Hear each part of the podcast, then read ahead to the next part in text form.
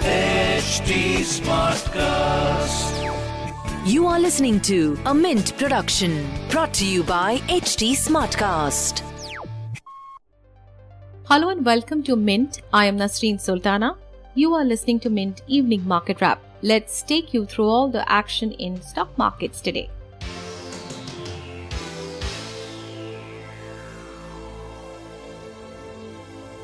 Global sell off triggered panic in Indian markets, which lost nearly 1% on Monday. Investors are cautious ahead of US Federal Reserve meeting this week, awaiting indications as to when the central bank will start withdrawing its monetary policy stimulus and start raising interest rates.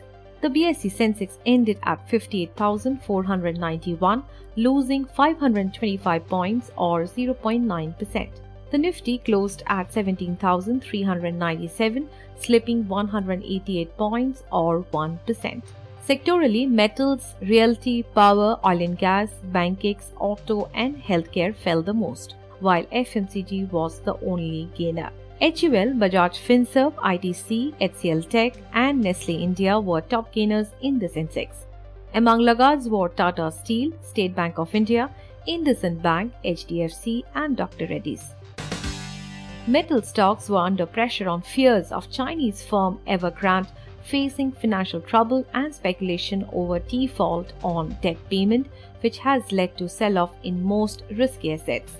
Also, GST rate on ores and concentrates of metals such as iron, manganese, etc., has been raised from 5 to 18 percent.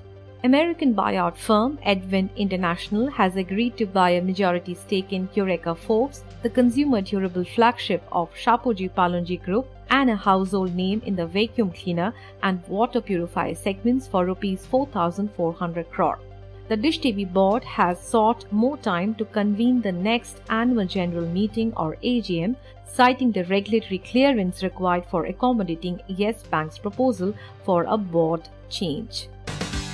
Moving on to global markets, Hong Kong's Hang Seng Index led losses among Asia Pacific markets in Monday trade, with shares of embattled Chinese developer China Evergrande Group continuing to drop.